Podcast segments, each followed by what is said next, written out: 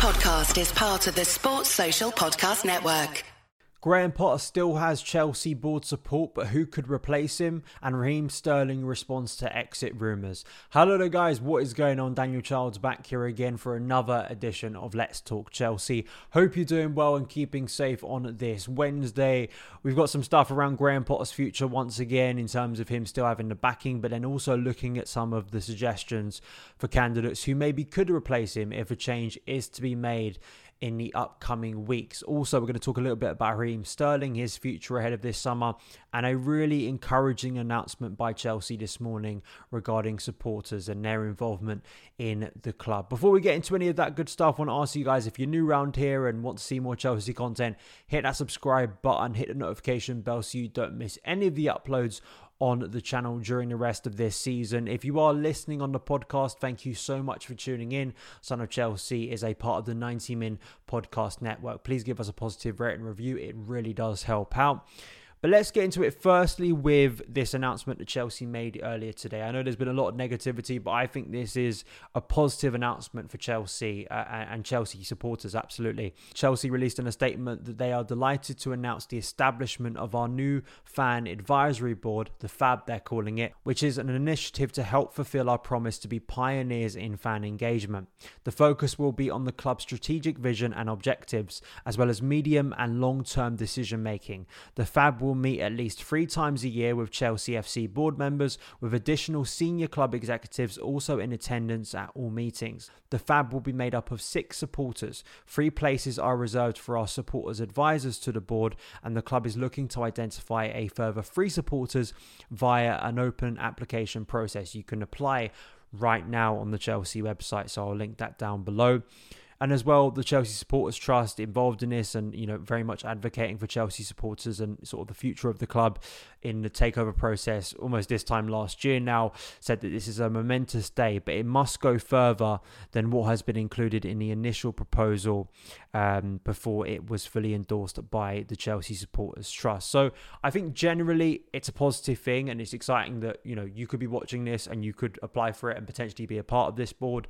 And I think, as Rob Pratley rightly tweeted about uh, after this, as people seem to be misunderstanding, the fan board is not going to be a we should sign X or sell X, et cetera. It's going to be for things like, how do we improve match day experience?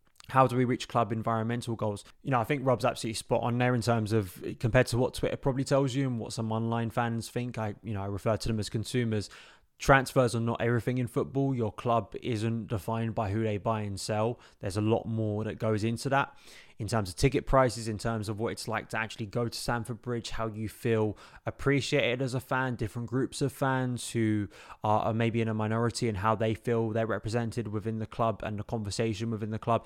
I think these these are really important things, and I think that Daniel Finkelstein, who's a non, non-executive board member, has been a lifelong Chelsea fan. I think he's very much pioneering this. He was involved in sort of the reaction to the European Super League and the fact that there, there's looking to be a, an independent sort of a panel and an independent sort of a regulator for English football, which I think last week sort of took a, a big step with that white paper announcement by the U K government. So all round, I think this is positive, and I know a lot of people are very annoyed and disconnected about Chelsea at the moment, but I think having fan involvement, particularly if we reference back what happened in the European Super League, is a positive, and I think this is a positive step for the future.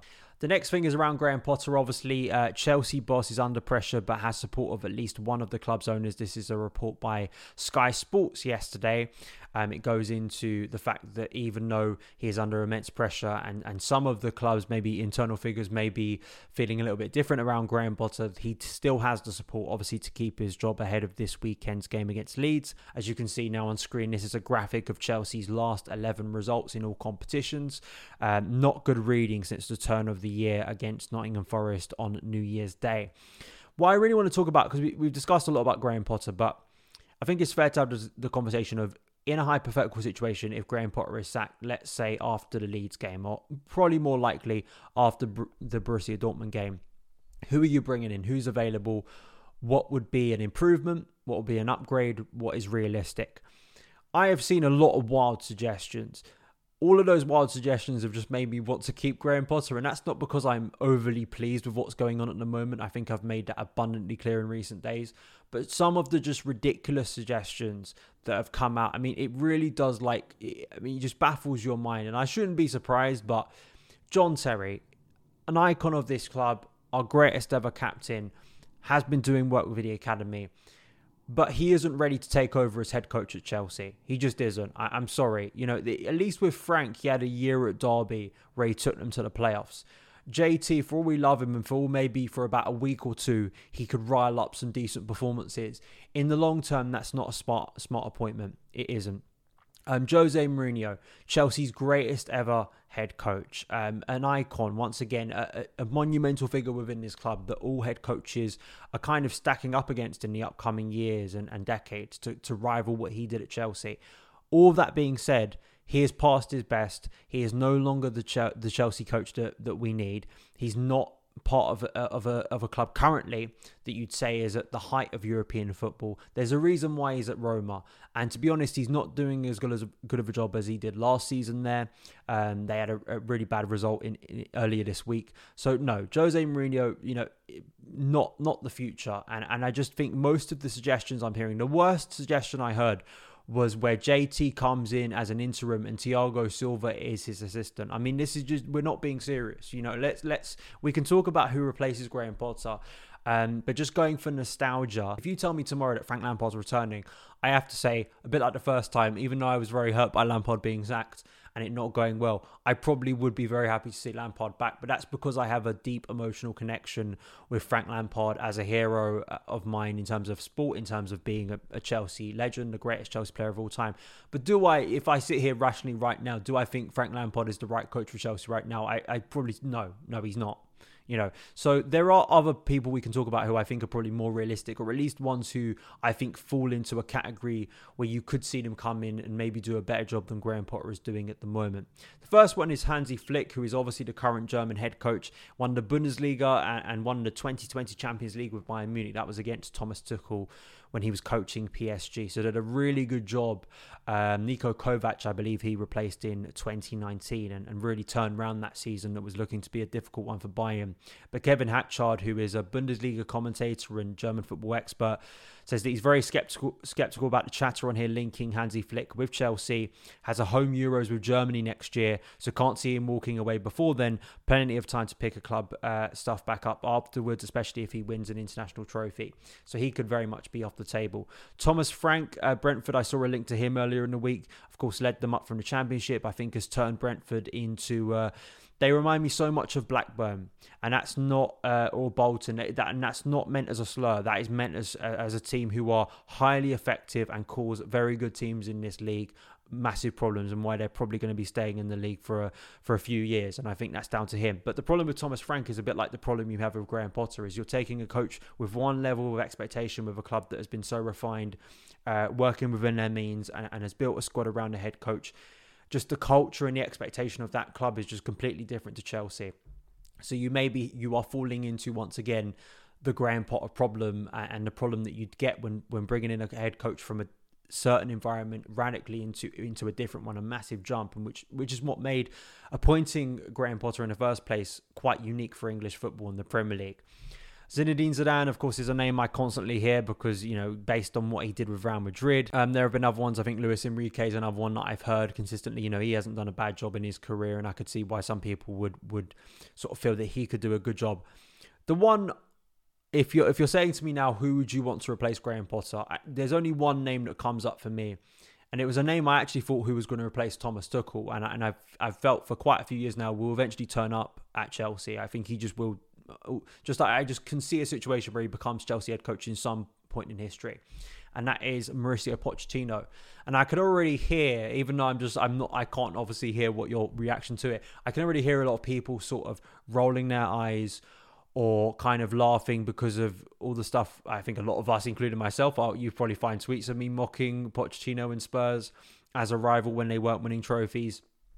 But that is not a reason why you don't get Mauricio Pochettino. And even through the tribalism and rivalry and, you know, the fact he was a Spurs coach, you do now have someone who has experience of dealing with a chaotic big club in P S G. And even if people can say he, he failed at that club, I think that was probably valuable experience for him to move from Tottenham to P S G, to get that kind of superstar experience compared to what he had at Spurs. But working at Spurs, you know, all right, he didn't win the trophies. That's still a big Premier League club. And what he did with that club was still impressive. And I know I'm not supposed to say that, but that that is what it was. He took them from outside the Champions League into the Champions League and was competing for a Premier League title. The problem was, I think, as, as several Tottenham head coaches have found at that club, is that they they lack investment. They lack serious investment at certain times, or at least they lacked investment when he was there because of the new stadium.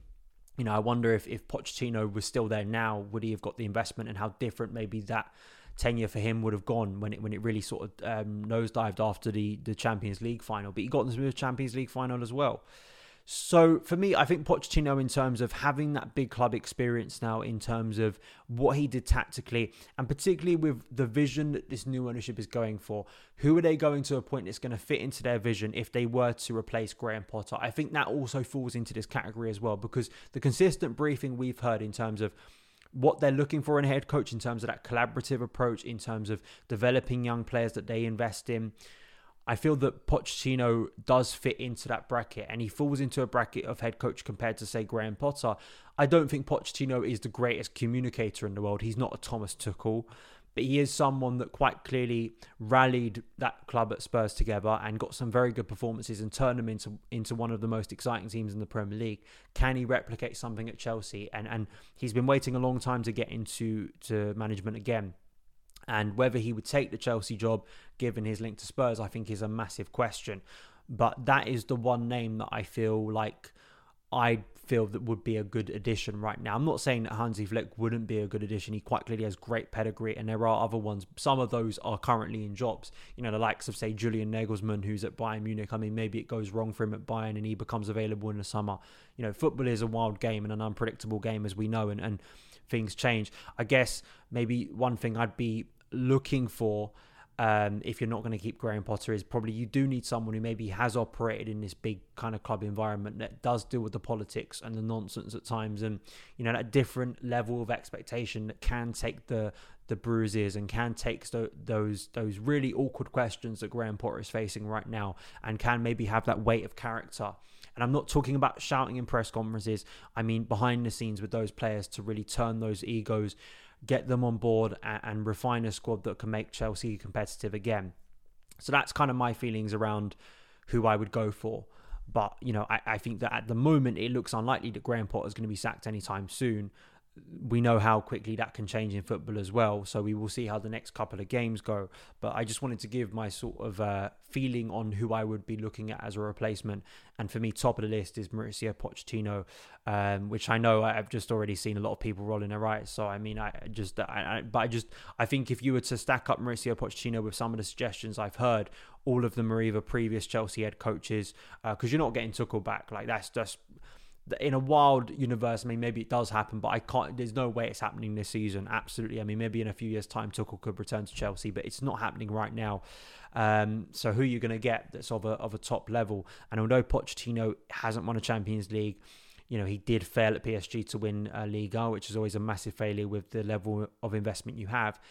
I think it's undeniable to look back at it. You can't retroactively look back at his time at Spurs and say it was a failure. I think in terms of what he picked up when he was there and what he left with, I mean, he did sort of change the club in a lot of ways. And I and I think that if you speak to Spurs fans, if you can dread to speak to Spurs fans, at least ones I've spoken to, still sort of an, I absolutely admire what he did there. Um, but could he make the jump up? That is obviously a big what if, you know, because I think the people would will quite clearly and scrutinise, maybe fairly scrutinise, what happened to P S G when he did make that jump up and he wasn't able to transform what they did in the Champions League. He wasn't able to really dominate in the way people expect him to. But P S G is a pretty crazy club, maybe even a little bit crazier than Chelsea, which seems unlikely. The final thing to speak about here is just uh, Raheem Sterling. There's been some reports around Raheem Sterling potentially leaving in the summer, potentially being unhappy at, at Chelsea. Kelly Hogarth, who reps Raheem Sterling, there was kind of a, a very quick briefing, so I assume these quotes were given to several journalists who kind of came out and rubbished the exit stories, because this was the quote given. Sterling has expressed no discontent with Chelsea, and having committed his long-term future to the new ownership this summer, there is to be no new review of his position in the upcoming transfer window.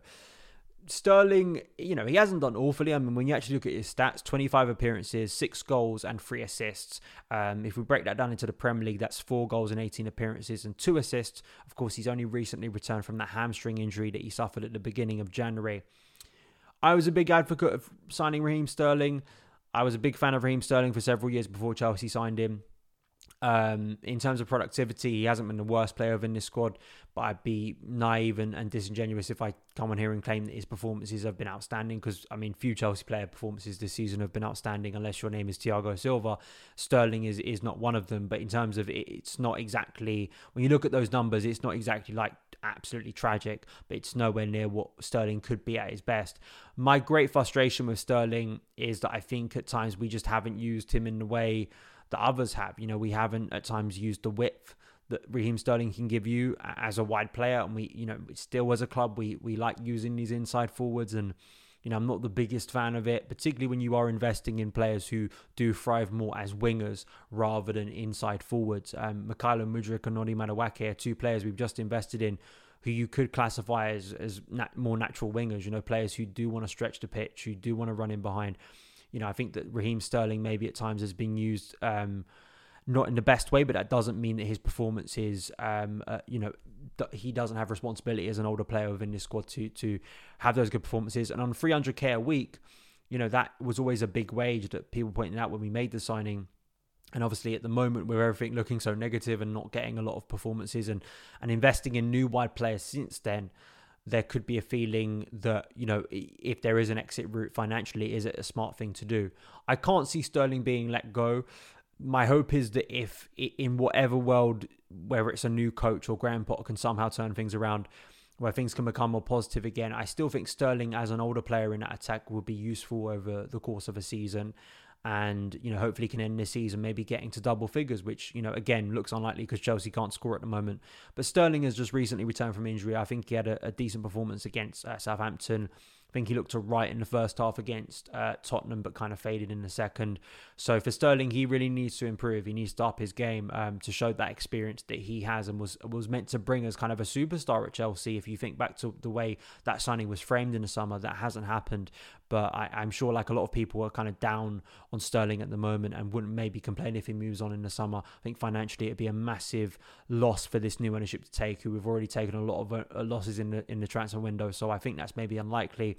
So just wanted to touch on that today. But that is it for today's edition of Let's Talk Chelsea. Thank you guys so much for taking the time to watch it. If you did enjoy it, hit that subscribe button and the notification bell so you don't miss any of the uploads. Follow me on Twitter at SonOfChelsea, and I will see you again very soon. All the best.